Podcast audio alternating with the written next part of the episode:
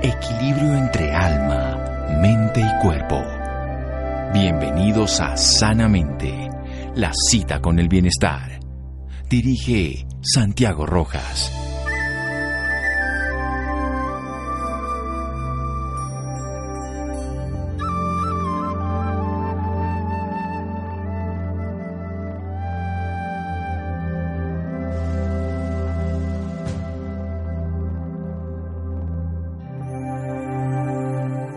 Pequeño paso para el hombre, un gran salto para la humanidad. Neil Armstrong. Buenas noches, estamos en Sanamente de Caracol Radio, 23 de julio, mañana. Hace 50 años el hombre regresó de la luna. El hombre va a llegar con unas de las muestras lunares, pero con una gran experiencia. La primera, no la única, por supuesto, donde el hombre tocó la luna, porque ya había estado, este es el Saturno, el Saturno 5, el Apolo 11, ya había estado en el Apolo 8 dándole la vuelta a la luna.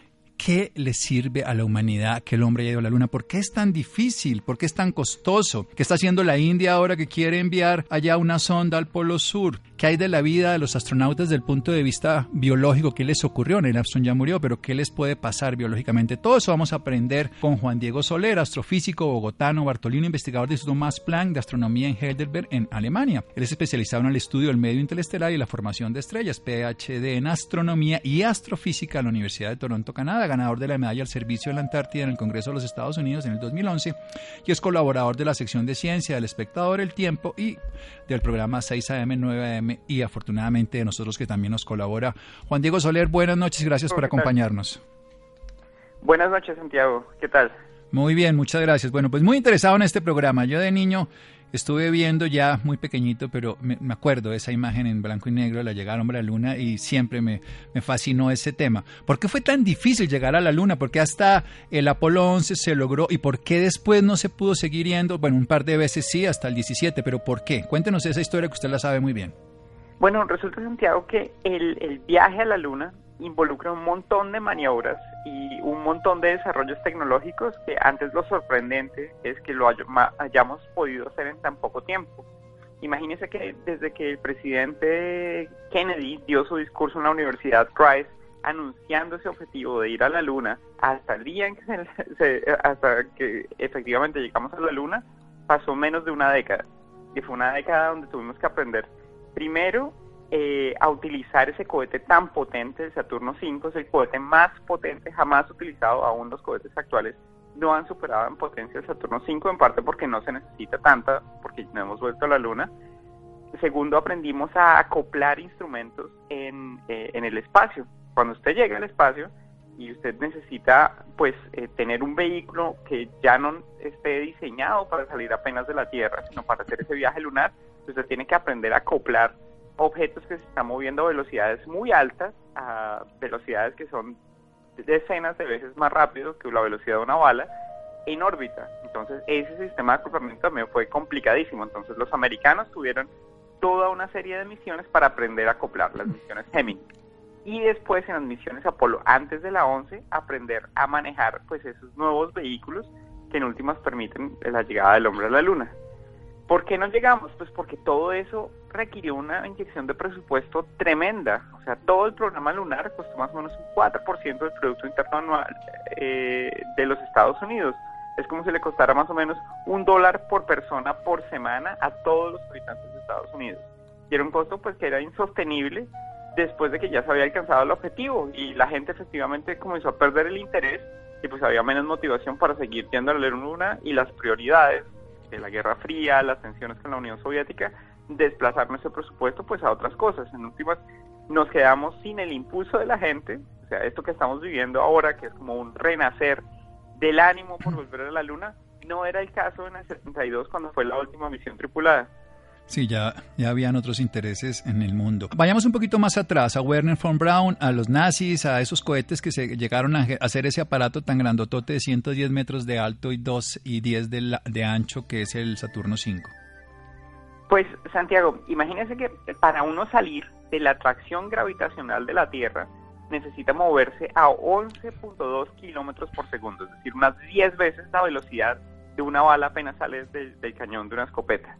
Entonces, para alcanzar esas velocidades, pues usted necesita primero gran cantidad de propulsión. Y esa propulsión pues es propulsión a chorro. Y la idea de propulsión a chorro es una idea relativamente nueva, porque la gente pensaba que usted, por ejemplo, para empujarse, necesitaba siempre empujarse como en la tierra. Usted necesitaba o empujarse contra una pared o necesitaba eh, como algo que lo soportara para moverse hacia adelante, como cuando uno está nadando, uno, uno nada, pues porque en última se está apoyando las extremidades en el agua y eso es lo que permite irse hacia adelante.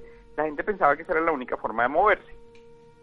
Resulta que los cuerpos también se pueden mover cuando están perdiendo masa. Entonces, un ejercicio que uno puede hacer es inflar un globo y dejar ir el aire que está en el globo y ustedes van a ver que el globo pues sale volando. Resulta que ese desarrollo de la ecuación del cohete, que es una ecuación, es un resultado directo de las ecuaciones de Newton, no vino hasta relativamente tarde. Entonces el primero, el pionero de esos de la ecuación del cohete es un ruso un soñador ruso, se llama Tsiolkovsky. Y Tsiolkovsky comenzó con esas ecuaciones del cohete.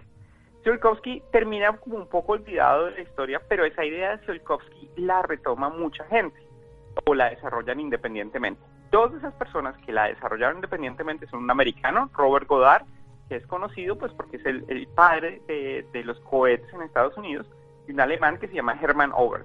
Este Ober era un personaje así bien particular, él, de hecho, no era eh, ingeniero él mismo, pero pues tenía eh, estudios de física y él presentó una tesis aquí a la Universidad de Heidelberg, donde yo estoy trabajando, eh, y se la rechazaron pues porque decían, no, tipo, primero no tiene ninguna credencial académica y va a venir aquí a decirnos que, que puede hacer esos cohetes. Entonces, en el comienzo, pues todas esas ideas de cómo utilizar los cohetes eran ideas pues que, tenía la gente y entonces eran amateurs, eran aficionados que lo que hacían era poner pólvora negra dentro de un cohete y, pues volar y pues sí, lo hacían llevar hacia ciertas alturas.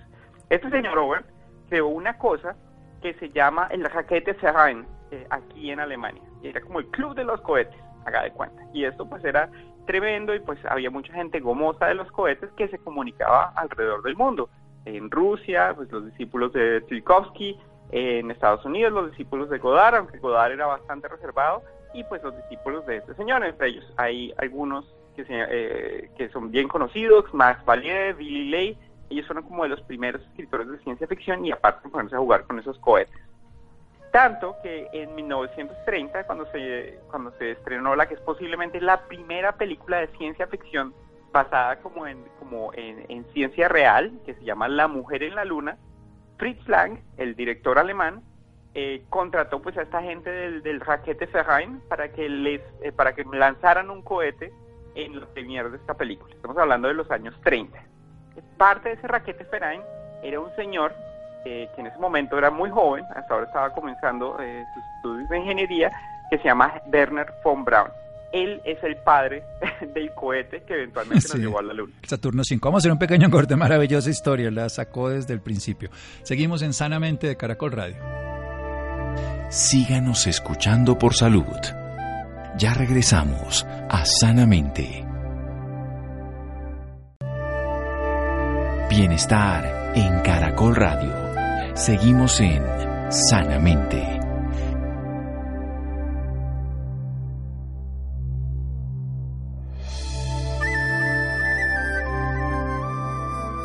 Seguimos en Sanamente de Caracol Radio, aprendiendo de Juan Diego Soler, astrofísico bogotano, el Instituto Más Plan. Nos está hablando de la dificultad de poder producir una velocidad de 11.2 kilómetros por segundo, 10 veces la velocidad de la bala, para poder generar esos cohetes, cohetes que empiezan desde la ciencia ficción. Y estábamos llegando a Werner von Braun, que es el alemán que desarrolló, o sea, era el padre de ese Saturno 5 que terminó siendo la nave que llevara a Neil Armstrong, Buzz Aldrin y Michael Collins. Michael Collins no llegó a la Luna directamente, pero que les permitieron a los a la humanidad, no solamente los americanos, sino la humanidad, estar por primera vez en la Luna y traer algo que vamos a aprender en un momento. Siga con la historia de Werner von Braun, por favor.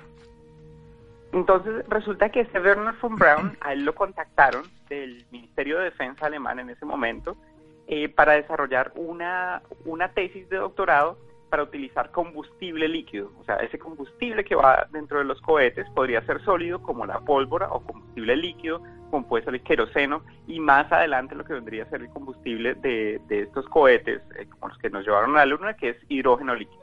Entonces von Braun estaba haciendo una tesis eh, eh, en ese momento Y pues eh, ustedes saben, en el 33 hubo un golpe de Estado, eh, Hitler, Adolfo Hitler llega al poder en Alemania y pues todo entra en, en cuestiones de rearmamento del Estado alemán, pues dominado por los nazis. Y resulta que Alemania tenía un montón de restricciones, no podía desarrollar armamento convencional como que se utilizó en la Primera Guerra Mundial, pues por el Tratado de Versalles.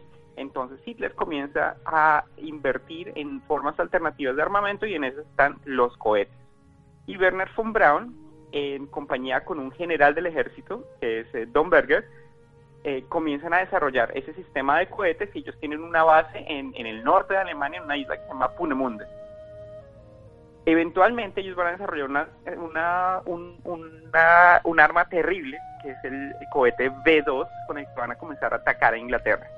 Esto obviamente era una producción bastante cara, pero pues eh, se suponía que era el arma que iba a sacar a Alemania pues de los problemas que tenía después de haber eh, invadido Rusia, pues el ejército alemán casi que queda roto y los aliados comienzan a avanzar hacia los dos lados. Eventualmente el ejército rojo se va a aproximar tanto a Punemunde, que tiene que escapar von Braun, lo lleva a la SS con la amenaza que lo matan y lo llega a agarrar al ejército rojo o el ejército de los Estados Unidos, porque ese es un tipo que acaba de desarrollar un arma que el mundo jamás había visto.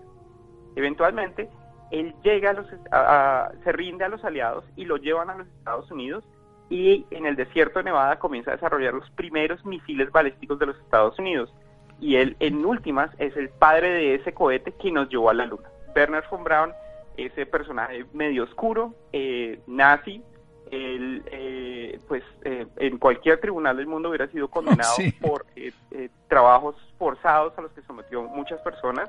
Miles de personas murieron por efecto de los cohetes B2, pero también decenas de miles de trabajadores forzados que trabajaron en esas fábricas de Punemunde y luego en el centro de Alemania para desarrollar sus cohetes B2.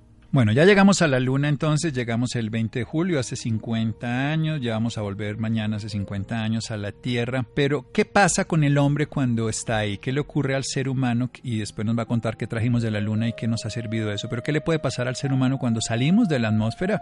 Fueron solamente, bueno, fueron 10 los que llegaron a la Luna, pero ¿cuántos astronautas además hicieron ese viaje? No lo sé, usted lo sabrá mejor, pero ¿qué le pasa al ser humano? ¿Qué efectos tiene en la salud y la vida? Bueno, resulta que el programa Apolo entero estaba diseñado solamente para tener los astronautas por fuera de la Tierra durante 14 días. Entonces era la primera vez que se iban a experimentar pues los efectos de la exposición a largo plazo al ambiente en el espacio. De hecho, la razón por la que se lanzó primero a Laika, luego al chimpancé Ham por los Estados Unidos, es porque no teníamos ni idea qué es lo que le pasa al cuerpo humano por fuera, en la Tierra. Por ejemplo, de los efectos que, que se producen, que reportaron los astronautas del Apolo 11, y de las otras misiones Apolo y que nosotros conocemos ahora muy bien porque le pasa casi todos los días a la gente de la Estación Espacial Internacional, es cuando usted se va a dormir, ellos duermen, no hay gravedad, entonces usted no tiene ni arriba ni abajo, no pueden dormir en una cama, sino ellos eh, duermen como en un sleeping bag, en una bolsa de dormir, y entonces duermen amarraditos al, los, a las paredes de la sonda. Resulta que cuando cierran los ojos comienzan a ver destellos de luz y esos destellos de luz son rayos cósmicos que están atravesando el nervio óptico y hacen que haya como destellos. Entonces, incluso si usted se va a dormir, eh, comienza a ver esos destellos. Entonces, es, parte de las, de las cosas difíciles. Pero lo que se comenzó a detectar y lo que ya sabemos es que hay efectos mucho más graves que solamente ver destellos al dormir. Hay decalcificación en los huesos, hay desplazamiento de los fluidos internos eh, del cuerpo humano. Y más allá del cinturón de radiación de la Tierra, el cinturón de Van Allen, cinturón eh, eh, de campo magnético que nos protege de la radiación de las partículas cargadas que vienen del Sol, del viento solar, la exposición a la radiación es mucho más alta. Entonces, los astronautas del Apolo fueron y volvieron en menos de ocho días. Pero el cuerpo humano, cuando comienza a exponerse a esa radiación mucho más allá, pues es radiación ionizante y usted sabe que la radiación ionizante pues aumenta eh, pues las probabilidades de cáncer y la exposición continuada a la radiación puede causar eh, efectos nocivos a, muy corto plazo. ¿Y no hay ceguera por estos rayos de luz, estos destellos permanentes que están aún, con los ojos cerrados? Pues Santiago, vea que eh, la primera vez que yo leí ese cuento, yo se lo escuché a un astronauta canadiense que se llama Chris Hadfield y él fue por última vez a la, a la Estación Espacial Internacional hace ocho años. ¿Se acuerda de que él estaba cantando en la canción de David Bowie, Space Oddity? Él la cantó en vivo desde la estación sí, sí, sí, sí. Resulta que en ese momento todavía era motivo de estudio ver eh, cuál era el efecto, porque no produce ceguera, la ceguera se produce es por el desplazamiento de los fluidos, entonces el, los ojos, el, globo ocular se desplaza dentro de su cavidad y eso sí produce que los astronautas apenas regresan a la Tierra comienzan a desarrollar problemas visuales, no pueden enfocar. Y esa una de las mejores descripciones de hecho de eso las hace el astronauta francés Thomas Pesquet, él era piloto de Air France, y es una de esas historias maravillosas de alguien que se vuelve astronauta después de tener una vida profesional pues, relativamente convencional, él describe muy bien ese efecto, primero del globo ocular y del tiempo que se, que se tarda en volver los fluidos a, como, como su estado normal después de regresar del espacio. Bueno, interesante y además saber que hasta ahora hemos llegado a la Luna, no sabemos más allá qué pueda llegar a pasar. Pasamos Van Halen, pero nos sigue faltando muchas más cosas por conocer. Seguimos en un momento aquí en Sanamente de Caracol Radio. Síganos escuchando por salud. Ya regresamos a Sanamente. Bienestar en Caracol Radio. Seguimos en Sanamente.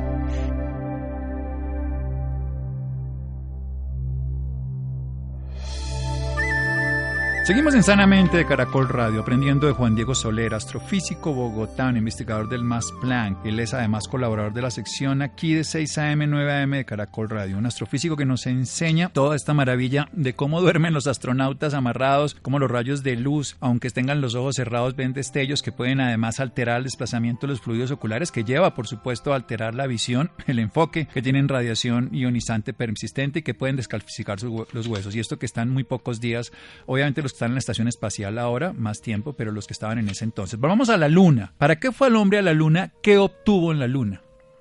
Pues, Santiago, realmente la, la respuesta directa es para demostrar que podíamos ir allá. Pero, por supuesto, eso no es suficiente. Entonces, primero como parte de la prueba que sí estuvimos allá, pero segundo, para ver de qué está hecha la Luna, porque realmente antes de las misiones Apolo teníamos mediciones indirectas de la composición de la Luna. Te cuento, yo, yo trabajé durante muchos años con, con, ah, con un profesor que se llama Carl Heiles, él es eh, uno de los que conoce de todo en, el campo de trabajo ah, en el que yo me desempeño en la astronomía, de gas atómico, campos magnéticos. Resulta que su, eh, como parte de su tesis de doctorado, él tuvo que medir la composición de la Luna utilizando el telescopio de Arecibo. Él medía la constante dieléctrica de la Luna porque era real que la gente pensaba que los astronautas se podían hundir en la superficie lunar, que pensaban que la Luna podría ser hueca y podían, eh, eh, pues podían entrar como si fuera arena movediza en la superficie de la Luna. Ese no fue el caso y de las misiones Apolo nos quedaron 380 kilos de muestras eh, de la Luna no solamente eh, muestras superficiales, sino rocas más grandes. De hecho, en la última misión de Apolo 17 fue un, eh, un geólogo profesional y en últimas, gran parte del conocimiento que tenemos sobre la Luna viene de esas muestras. Y por ejemplo, sabemos que la Luna probablemente fue un trozo de la Tierra que se desprendió por la colisión tremenda con un objeto entonces sabemos que la Luna tiene composición distinta, hay minerales que solamente existen en la Luna, pero probablemente la Luna es un pedazo de la Tierra. ¿Y esa órbita de la Luna ha ido cambiando entonces con el tiempo? Si fue un pedazo de la Tierra y empezó a orbitar, ¿y va a cambiar con el tiempo? ¿Se va a salir? ¿Se va a acercar? ¿Qué va a pasar? Claro, Santiago, y esa es una excelente pregunta porque me lleva a una de, pues de las consecuencias de nuestro viaje a la Luna, y es el experimento eh, de retroreflectores que llevó el Apolo 11, es una maleta pequeña que ellos dejaron allí, tiene unos reflectores, es como un juego de espejos, se utiliza para medir con precisión la distancia entre la Tierra y la Luna. Entonces lo que se hace es se dispara un haz de luz concentrado, un láser concentrado hacia la Luna, ah, buscando ese punto de, de, reflexión y se puede medir la distancia de la Tierra a la Luna con precisión de pulgadas. Y se sabe más o menos que la Luna se está alejando de la Tierra por ahí unos 2 centímetros al año y en un futuro, pues esto no va a pasar mañana, probablemente mil años, probablemente eh, tenemos tiempo de fritarnos 10 veces con el calentamiento global, pero si la luna se va a alejar de la Tierra y el primer efecto que vamos a ver es que los, los, eh, los eclipses, ya la luna no va a cubrir completamente el sol, como sucede pues por una coincidencia astronómica, como los vemos ahora. Bueno, es interesante saber que Neil Armstrong estuvo aquí en Chocó en el año 63, o sea, seis años antes de ir a la Luna, y estuvo después en Bogotá y después estuvieron los tres astronautas aquí. ¿Por qué escogieron Chocó? ¿Qué hacían aquí en nuestra Tierra ellos preparándose para la Luna? Pues, eh, Santiago, los astronautas, la mayoría de los astronautas eh, eran militares.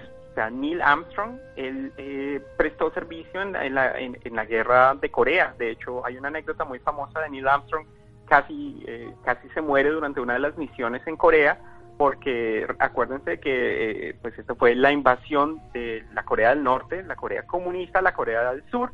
Eh, las Naciones Unidas hizo un llamado a muchos países del mundo, incluidos Colombia, y Estados Unidos pues dirigió una coalición que se encargó pues de, de retomar la Corea del Sur.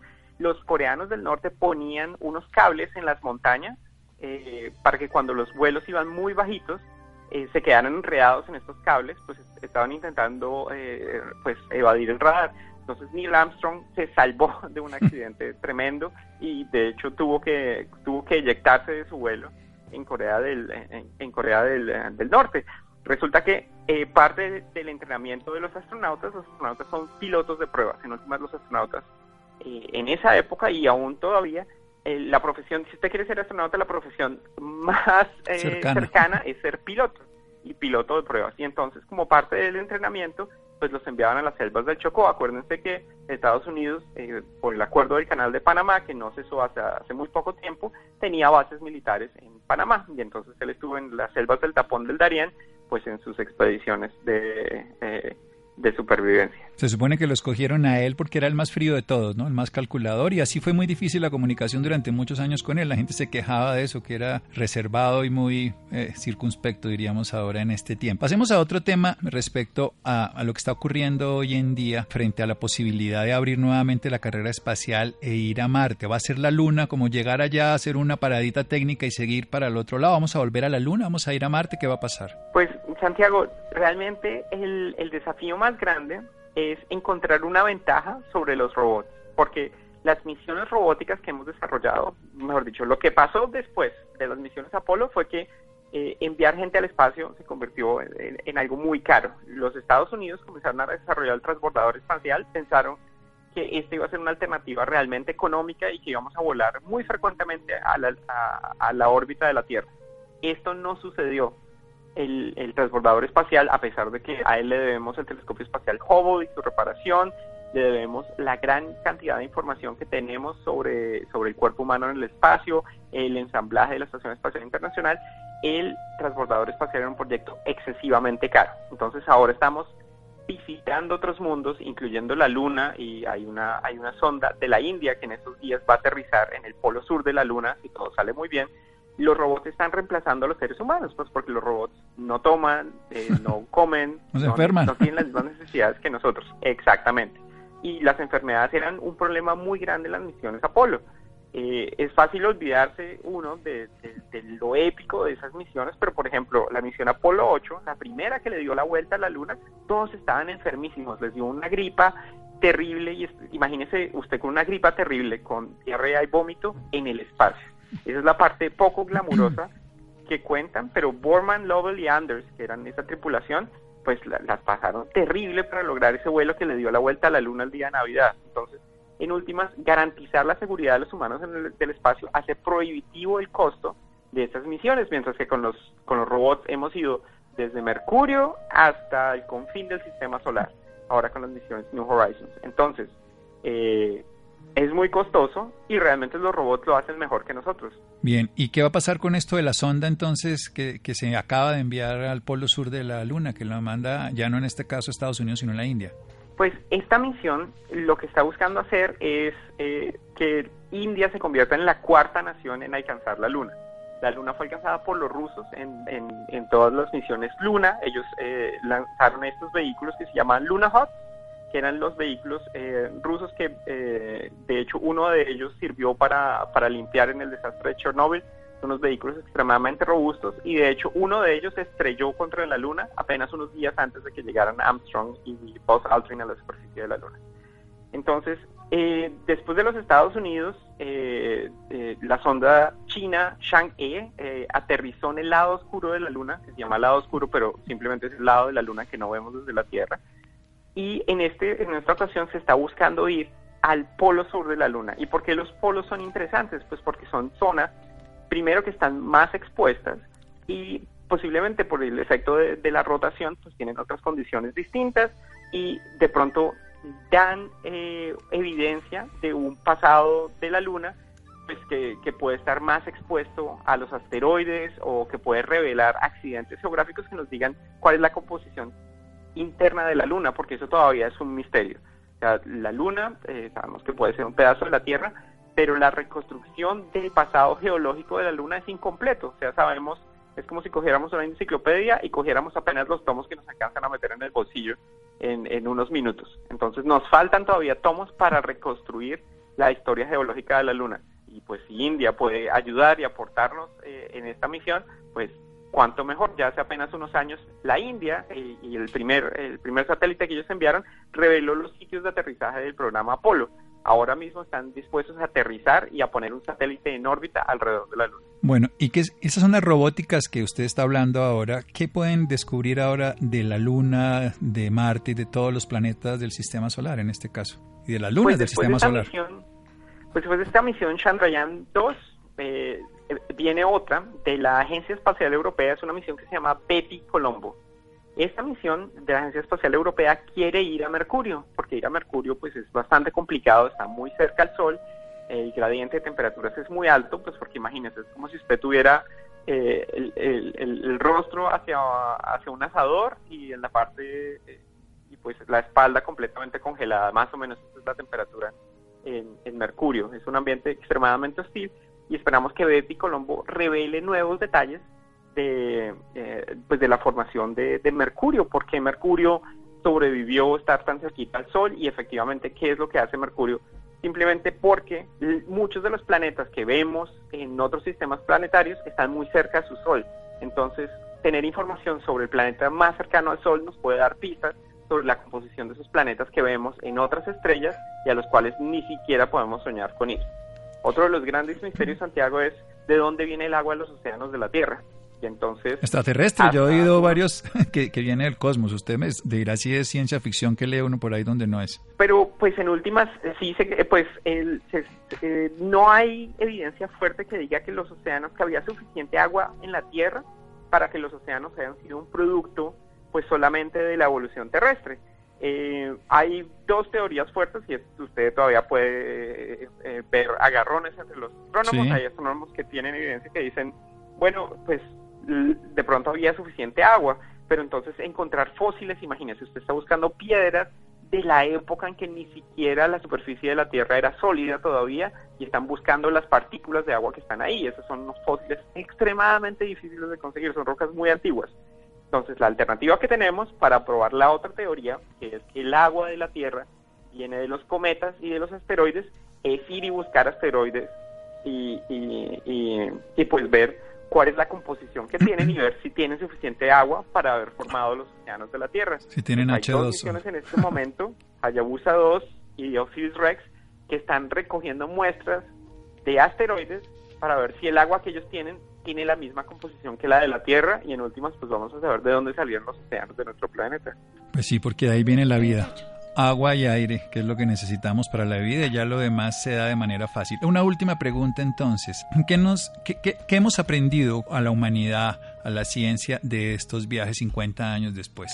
Pues, Santiago, en últimas, ese acelerón tan tenaz que tuvimos en la exploración espacial en los años 60, lo que nos llevó a llevar eh, seis misiones a la Luna, lo que nos llevó a desarrollar ese cohete tan potente y los sistemas de acoplamiento, en últimas hace que en este momento la vida moderna sea eminentemente espacial. Usted no se da cuenta y, probablemente lo ignoremos eh, en la vida cotidiana, pero muchas de nuestras actividades diarias están eh, influenciadas por el espacio.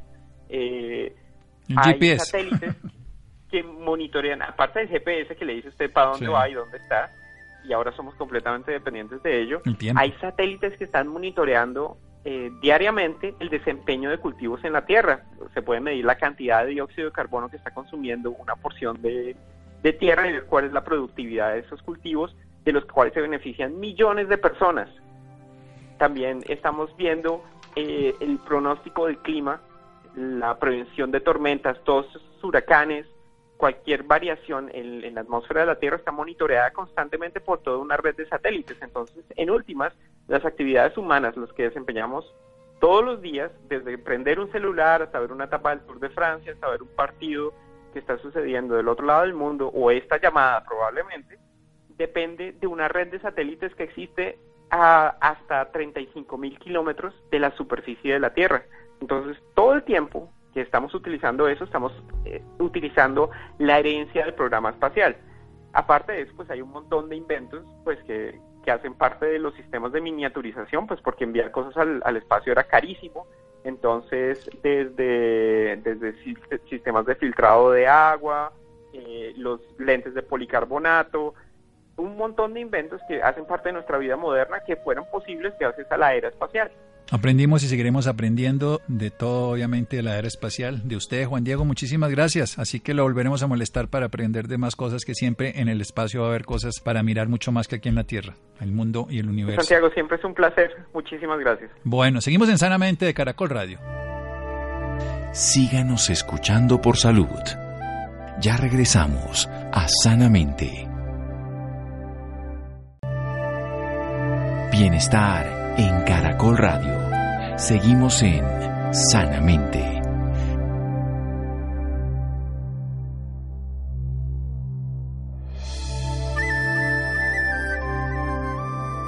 Seguimos en Sanamente de Caracol Radio. Juan Diego Soler nos habló del hombre en la luna y ahora cambiamos de tema para aquí la Tierra. El cáncer de pulmón de células pequeñas y células no pequeñas es el segundo cáncer más común que afecta tanto a hombres como a mujeres. Las estadísticas en cuanto a su supervivencia dependen de la etapa de la enfermedad, por supuesto el diagnóstico precoz y eso va a llevar a un tratamiento adecuado, un tratamiento útil que puede llegar a ser curativo. Esto ha cambiado afortunadamente con el tiempo. Santiago, buenas noches. Buenas noches Santiago para usted y para todas las personas que nos sintonizan a esta hora. El cáncer de pulmón es el segundo cáncer más común que afecta tanto a hombres como a mujeres.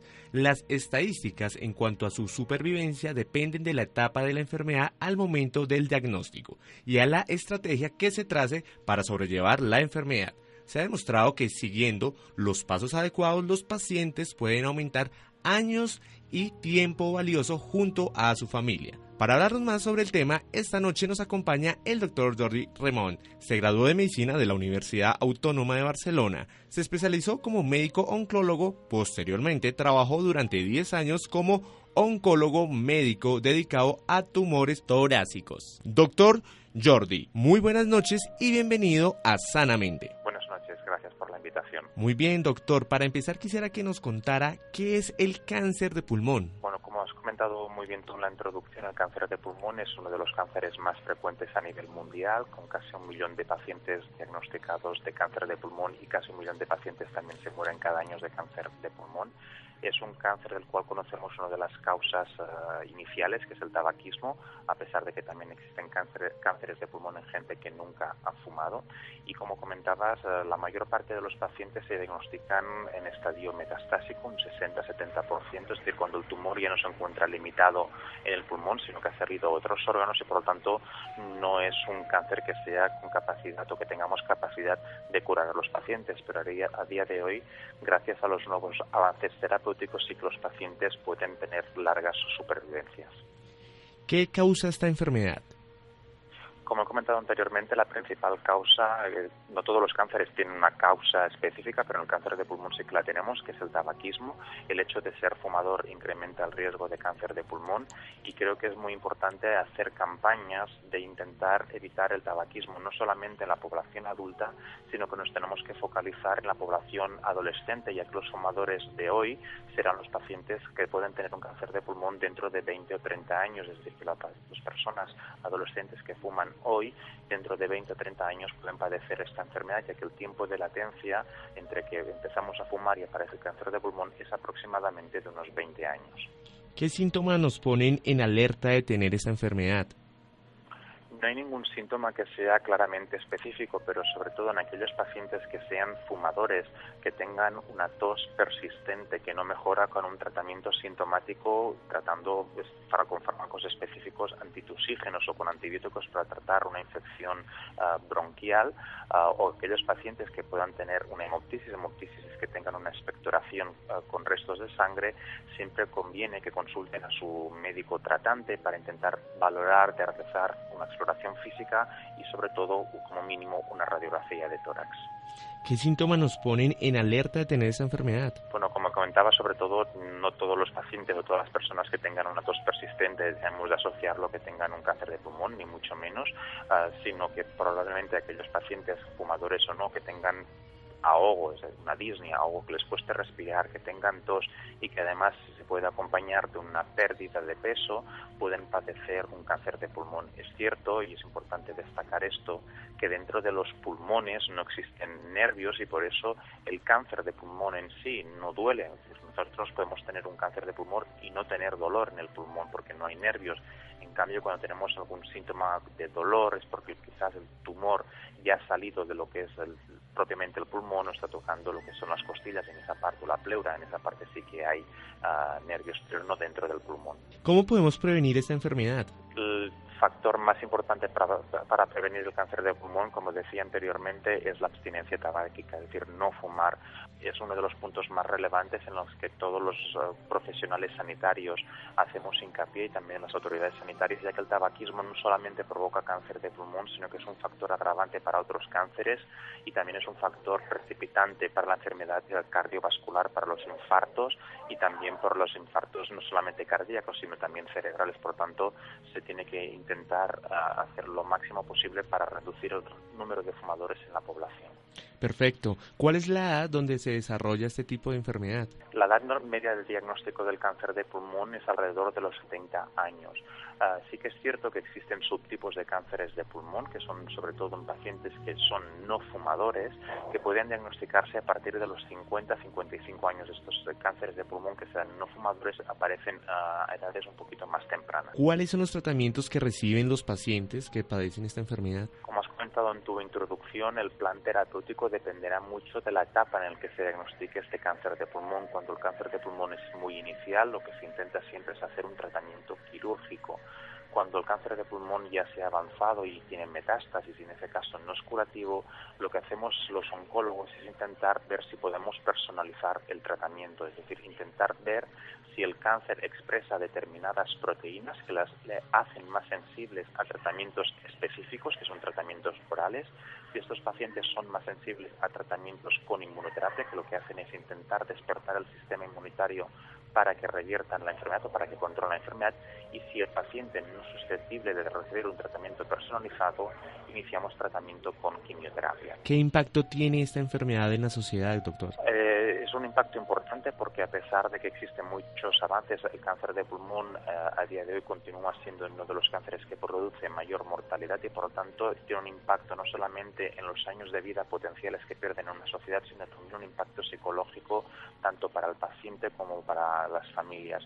Uh, no quiero ser, dar un mensaje derrotista ni mucho menos, creo que a día de hoy estamos intentando con todos los medios que tenemos actualmente de tratamiento y nuevas dianas terapéuticas intentar cronificar la enfermedad de cáncer de pulmón. Uh, estamos haciendo pequeños avances pero que tienen un gran impacto y gracias a la investigación actual estamos consiguiendo mejorar la supervivencia de estos pacientes. ¿Qué consejo le puede dar a los oyentes sobre este tema? A ver, yo, yo creo que es importante uh, decir que a día de hoy uh, el hecho de poder recibir diferentes dianas o diferentes tratamientos, los diferentes tratamientos disponibles favorece aumentar la supervivencia de estos pacientes. Uh, creo que es muy importante tanto lo que hacemos los oncólogos en nuestra práctica habitual como el apoyo que reciben los pacientes por parte de las familias por el impacto psicológico y social que puede tener y que uh, evidentemente uh, entre todos tenemos que apoyar la investigación uh, científica y a los ensayos clínicos para que continuemos avanzando y aumentando la supervivencia de estos pacientes. Y sobre todo me gustaría recalcarse que soy quizás un poco pesado en eso intentar reducir o eliminar el tabaquismo de la sociedad no solamente efectivamente ah, es una de las drogas que tiene una afectación social, pero tiene que eliminarse en todos los aspectos dentro de nuestra sociedad. Perfecto. Los oyentes que se encuentren interesados en este tema, ¿dónde lo pueden encontrar? Bueno, en este momento estoy trabajando en Barcelona, en el Hospital Delfos de Barcelona, pero creo que sobre todo, y creo que es un punto muy relevante, que esto también nos pasa cuando vienen pacientes a nuestras consultas en España, es que el nivel ah, académico y médico de los oncólogos colombianos es ah, muy elevado, que actualmente un paciente con cáncer de pulmón puede tratarse perfectamente con los mejores avances en Colombia y por tanto yo creo que es muy importante reforzar que la sanidad colombiana tiene un elevado nivel y que eh, lo que tienen que buscar los pacientes son oncólogos que estén especializados en el tratamiento de cáncer de pulmón. Doctor Jordi Remon, gracias por esta información y por acompañarnos esta noche en Sanamente. Gracias a vosotros por la invitación, un placer. Bueno, Santiago, muchas gracias, Jonathan, muchas gracias, Laura, Ricardo Bedoya, Yesir Rodríguez, quien según una voz en el camino con Ley Martín Caracol piensa en ti. Buenas noches.